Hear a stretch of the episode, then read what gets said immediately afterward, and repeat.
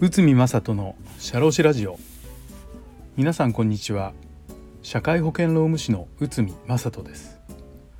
この番組では私内海が日常の業務や日常のマネジメントで感じたことをお話しいたします。今回は労務に関してということで残業のお話なんですけど、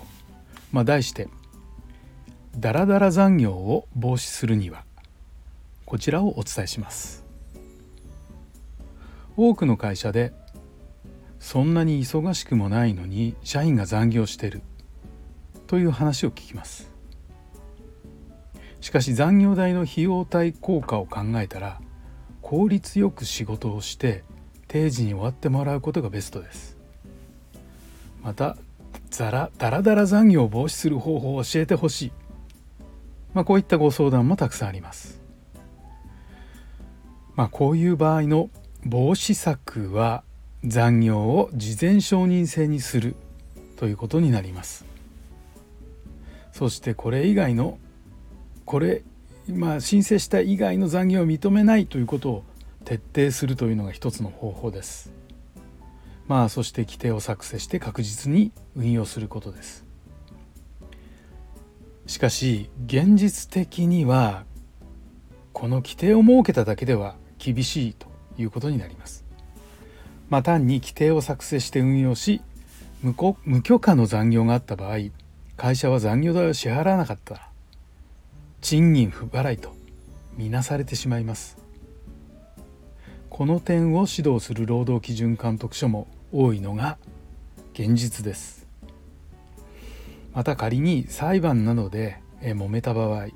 事前に申請がなくても実際に仕事をしていたら残業ということになり残業代を払う義務は会社にあるということになります。ではどうしたらいいのかというとまあこれは運用の徹底を行いましょうということです。具体的には残業承認申請書を作成し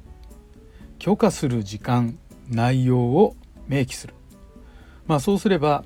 社員の残業の内容量を把握することが可能です。残業の承認時間と実際の、えーと、残業時間に差異が生じた場合まあこれなんで差異が生じたのかということを報告させるということになります。そして社員の業務スキルを把握することが重要なんです。また残業を禁止する場合残時間の変更の理由も上司に記載するという運用を行いましょう。上司も業務の優先順位を把握することができます。具体的にはこのような運用を徹底させることがポイントとなります。実際にここまで行っていれば裁判所や労働基準監督署の調査でも、まあ、残業とみなされる可能性は低くなります。まああのいわゆる労務管理時間管理を行っていないで例えばタイムカードだけとかそういった場合いやこれはなんか残業してるんだかしてないんだか分かんないんですといういわゆる話は認められないということになります。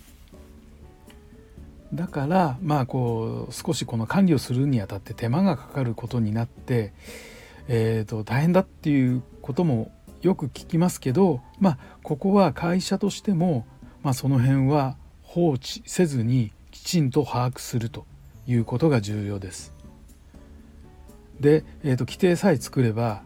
えーと、OK でしょうとか形式的な運用で大丈夫でしょうということは決してありません。まあ、まあ、中小企業の場合特になんですけど知らない間にこう残業してるよと